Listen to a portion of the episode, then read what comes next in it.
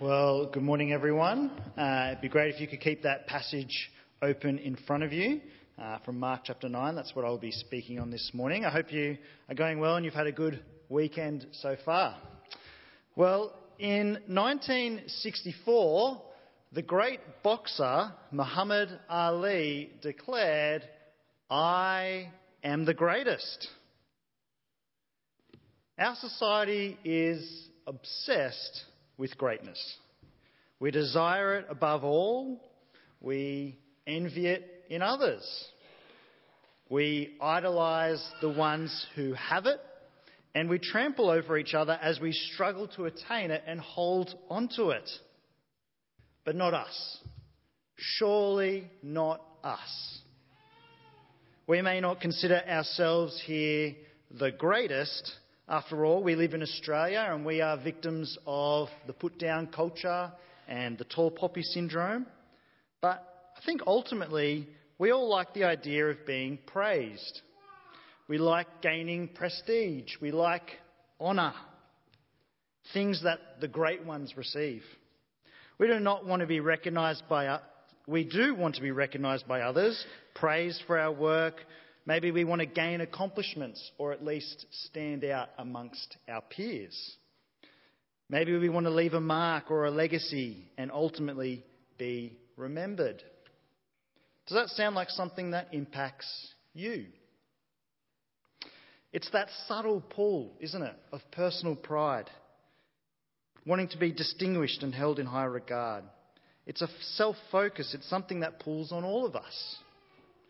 We start to only we start to care only for our own wants and our own desires to be greater. And sadly, this comes at a cost for our love and our care for others. Putting ourselves first ultimately means putting others last. Now, today from Mark chapter 9, which is the passage that we're going to be focusing on, we see how this trap was also an issue for Jesus' disciples. We can see this in the key interaction between Jesus and his disciples in the middle of our passage for today, uh, which is in verses 33 and 34. So follow along with me from verse 33. Uh, they, Jesus and the disciples, came to Capernaum. When he was in the house, he asked them, What were you arguing about on the road? But they kept quiet because on the way they had argued about who was the greatest. You see, the disciples' concern was for their own personal position.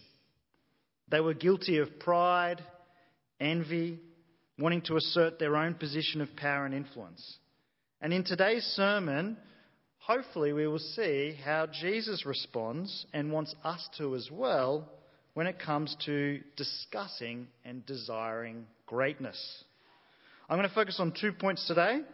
Firstly, Jesus is the greatest. And secondly, Jesus' greatness leads him to respond with compassion. So let's pray as I start today. Lord, let the words of my mouth and the meditation of my heart be acceptable in your sight. Father, help us today to walk away convicted of the truth challenged to live in a manner worthy of you, and encouraged by the forgiveness and hope found in Jesus alone. Amen. So, my first point for today Jesus is the greatest. Uh, well, firstly, we see this contextually. Uh, if you think about it, two ways we see this contextually. Firstly, we see it contextually by word in his title. Last week we looked at Mark chapter 8, and in verse 29 of Mark t- chapter 8, Jesus asked Peter, But what about you? Who do you say I am? And Peter answered, You are the Messiah. Jesus has been given the title of Christ and Messiah, which qualifies him as the great one, the King. But Jesus just doesn't rest on title alone uh, we see his greatness in action, in his true glorious state. Last week, Jose took us through the end of Mark chapter 8 and the beginning of chapter 9, uh, which finished with the account of Jesus' transfiguration. And in chapter 9, verse 3, it says, His clothes became dazzling white, whiter than anyone in the world could bleach them. In this moment of transfiguration, Jesus is clearly displaying God's glory in himself. That sounds pretty great to me. Hebrews chapter 1 verse 3 says, The Son is the radiance of God's glory, the exact representation of his being, sustaining all things by his powerful word. Thus, the transfiguration visibly displayed the greatness of Jesus. So, contextually, even before we get to today's passage, we're seeing Jesus' greatness in his title and also in his glorious state. But what about today's passage? Let's all turn back to Mark chapter 9 and I'll start at verse 14. When they came to the other disciples, they saw a large crowd around them and the teachers of the law arguing with them. As soon as all the people saw Jesus, they were overwhelmed with wonder and they ran to greet him. What are you arguing with them about? he asked. A man in the crowd answered, Teacher, I brought you my son, who is possessed by a spirit that has robbed him of speech. Whenever it seizes him, it throws him to the ground. He foams at the mouth, gnashes his teeth, and becomes rigid. I asked your disciples to drive out the spirit, but they could not. You unbelieving generation, Jesus replied, how long shall I stay with you? How long shall I put up with you? Bring the boy to me.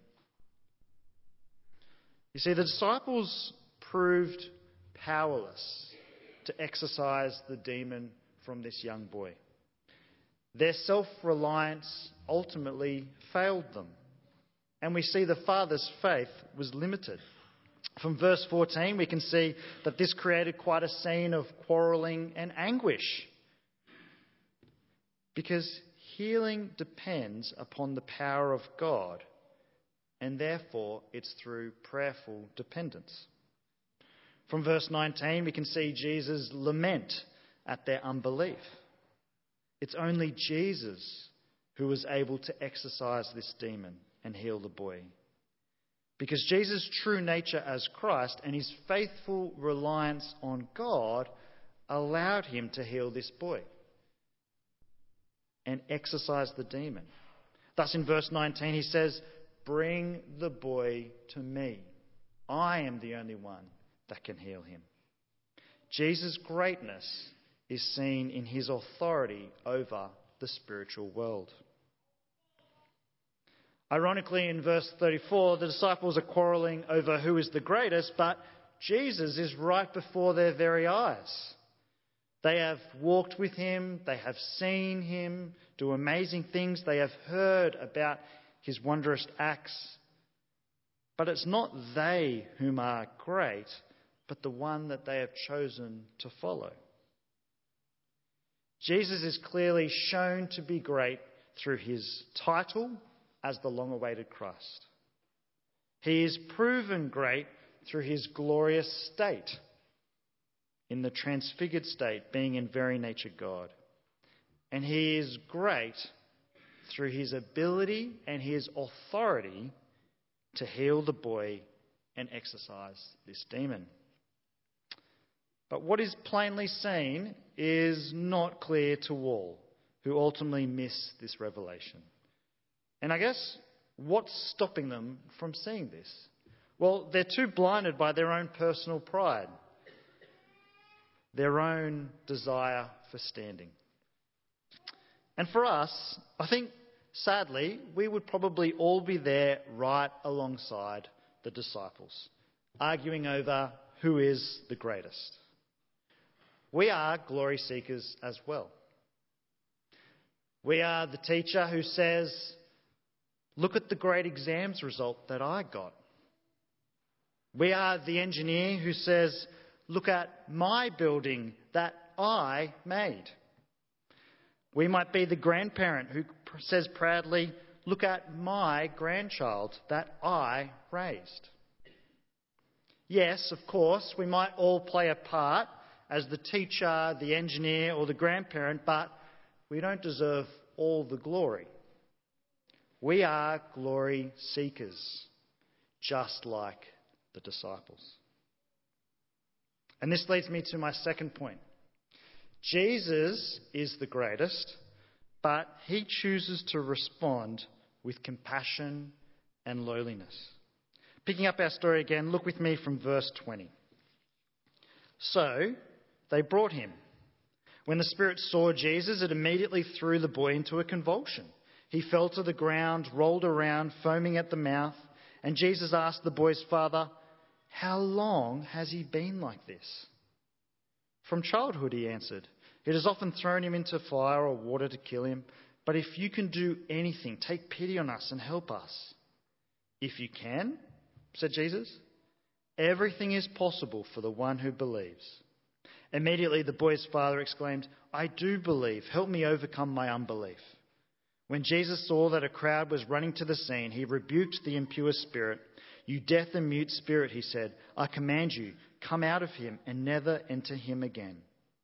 The spirit shrieked, convulsed him violently, and came out. The boy looked so much like a corpse that many said, He's dead. But Jesus took him by the hand, lifted him to his feet, and he stood up.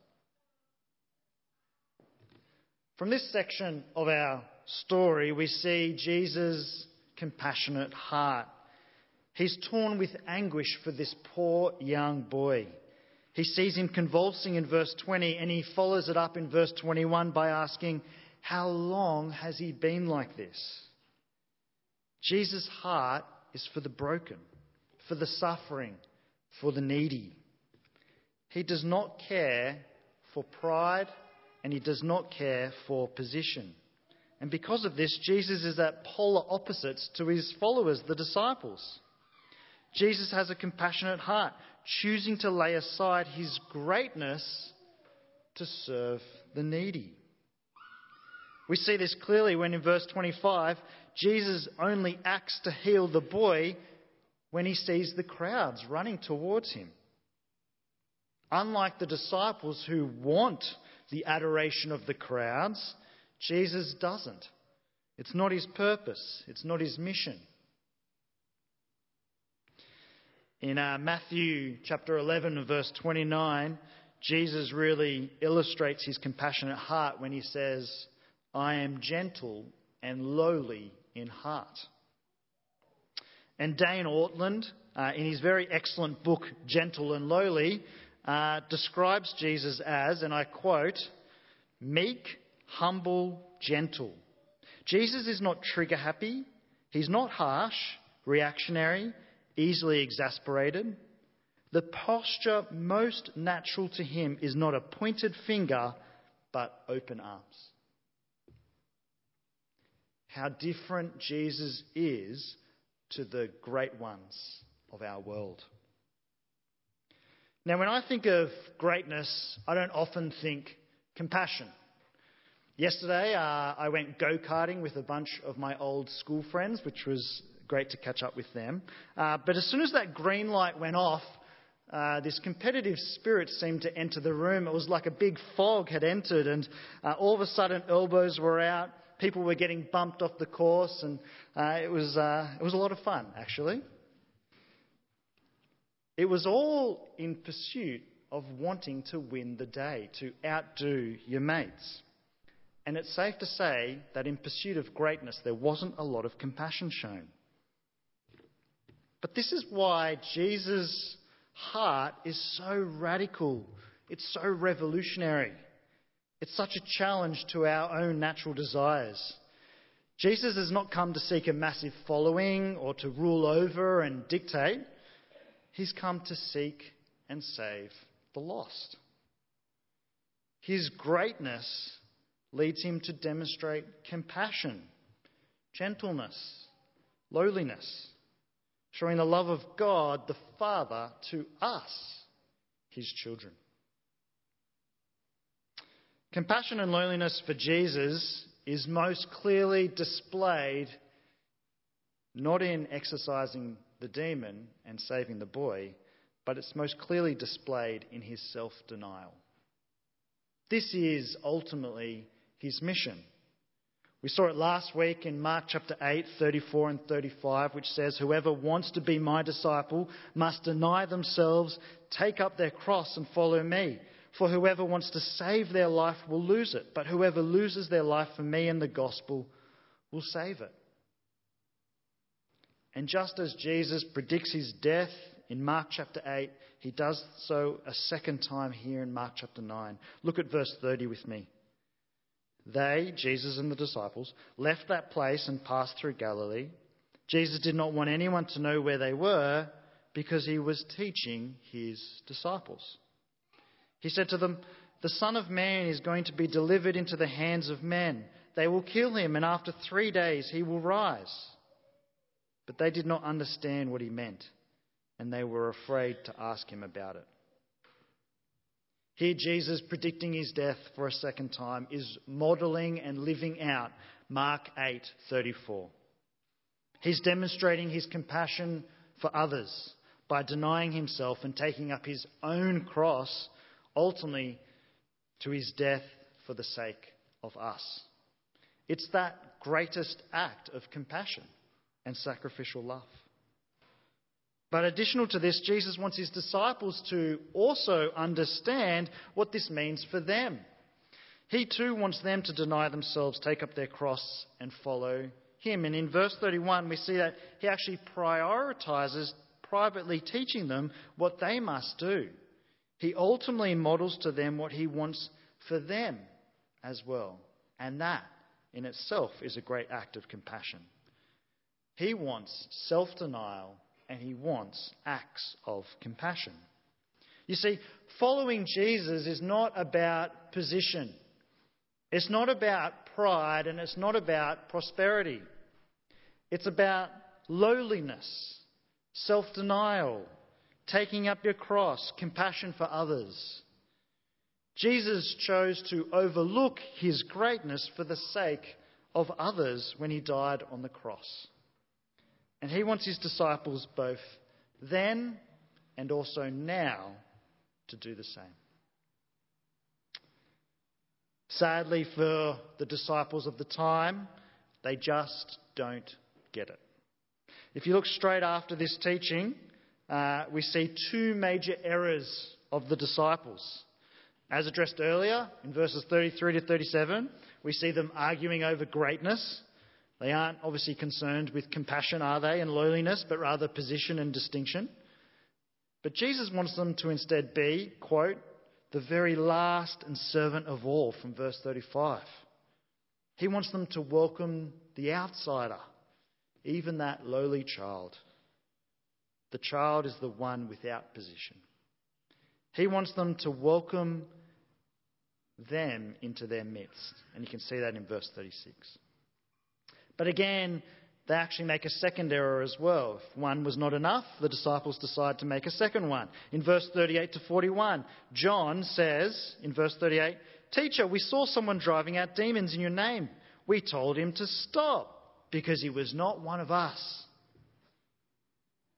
But here, what's the mistake? John's putting exclusions on who can and who cannot perform wondrous deeds in Jesus' name. He tries to exclude those who aren't seemingly in the elevated status of one of the twelve. And Jesus again rebukes this act of individual pride and wants all to focus on spotlighting not themselves, but instead the truly great one. Jesus, the source of all power. Uh, recently, at the end of last year, it doesn't actually seem that recent anymore, but at the end of last year, uh, as a high school teacher, our school put on a school musical. Uh, and I was given the role in the backstage crew, which made sense for my ability. Uh, I was put in the position of sound and lighting. Uh, in this role, uh, one of the roles was the spotlighter. And the spotlighter's job is to point that bright light down on the stage at the action that's going on so you can see it. Their job is to highlight the amazing skill or ability or acting or singing on the stage, to point out to the rest of the crowd the talent. It would be very odd, wouldn't it, if all of a sudden the spotlighter decided, oh, we'll turn off the lights in the stage and instead we'll point the spotlight at me in the backstage. That's not my job.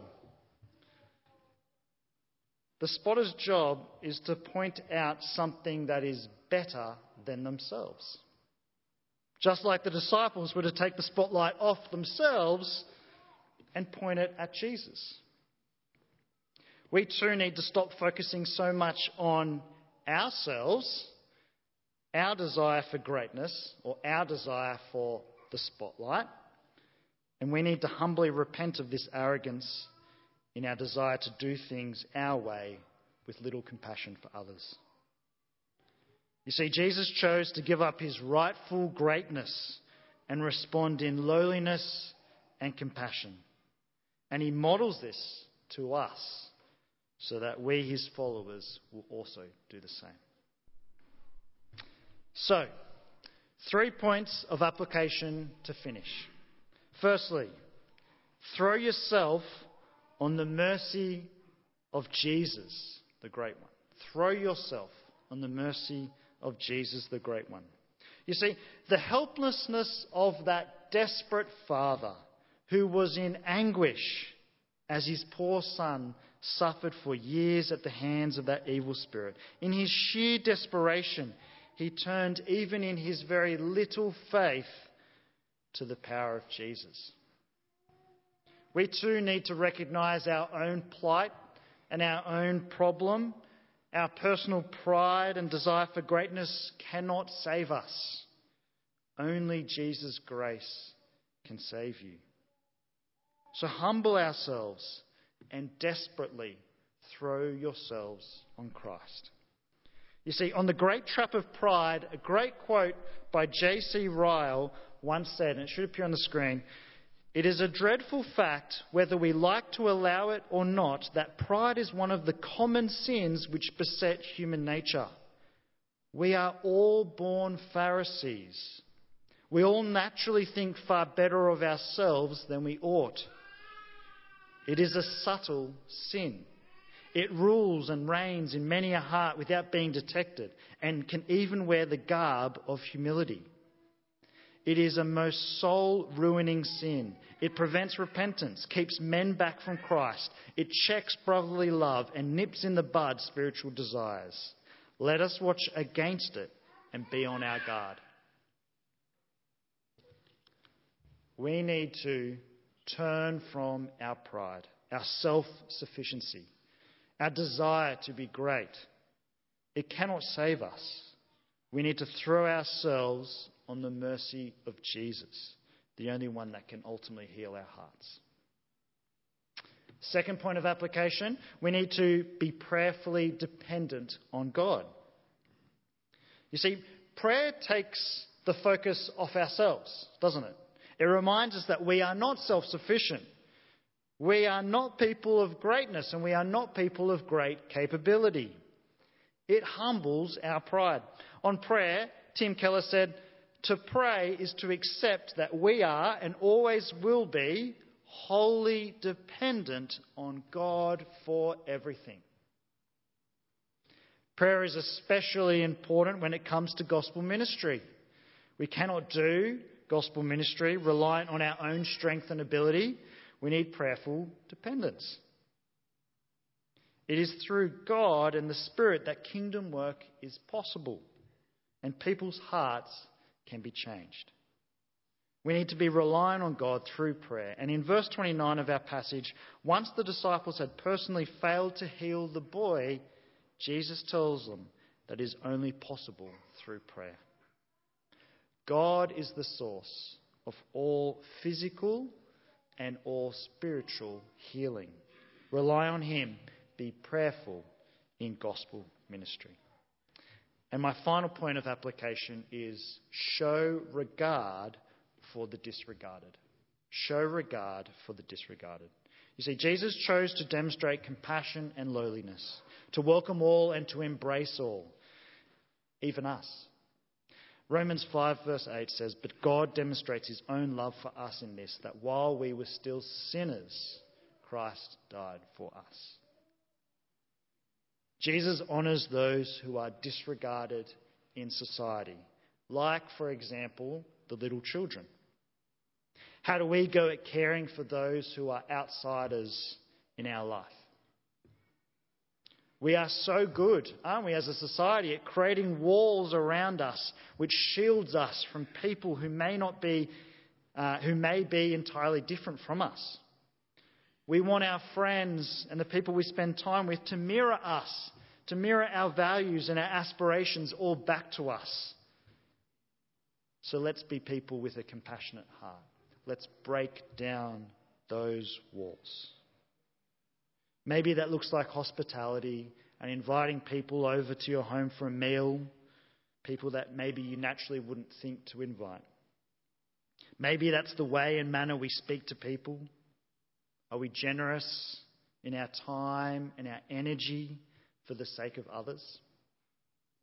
Maybe we could volunteer at the Corrimal Mobile Community Pantry,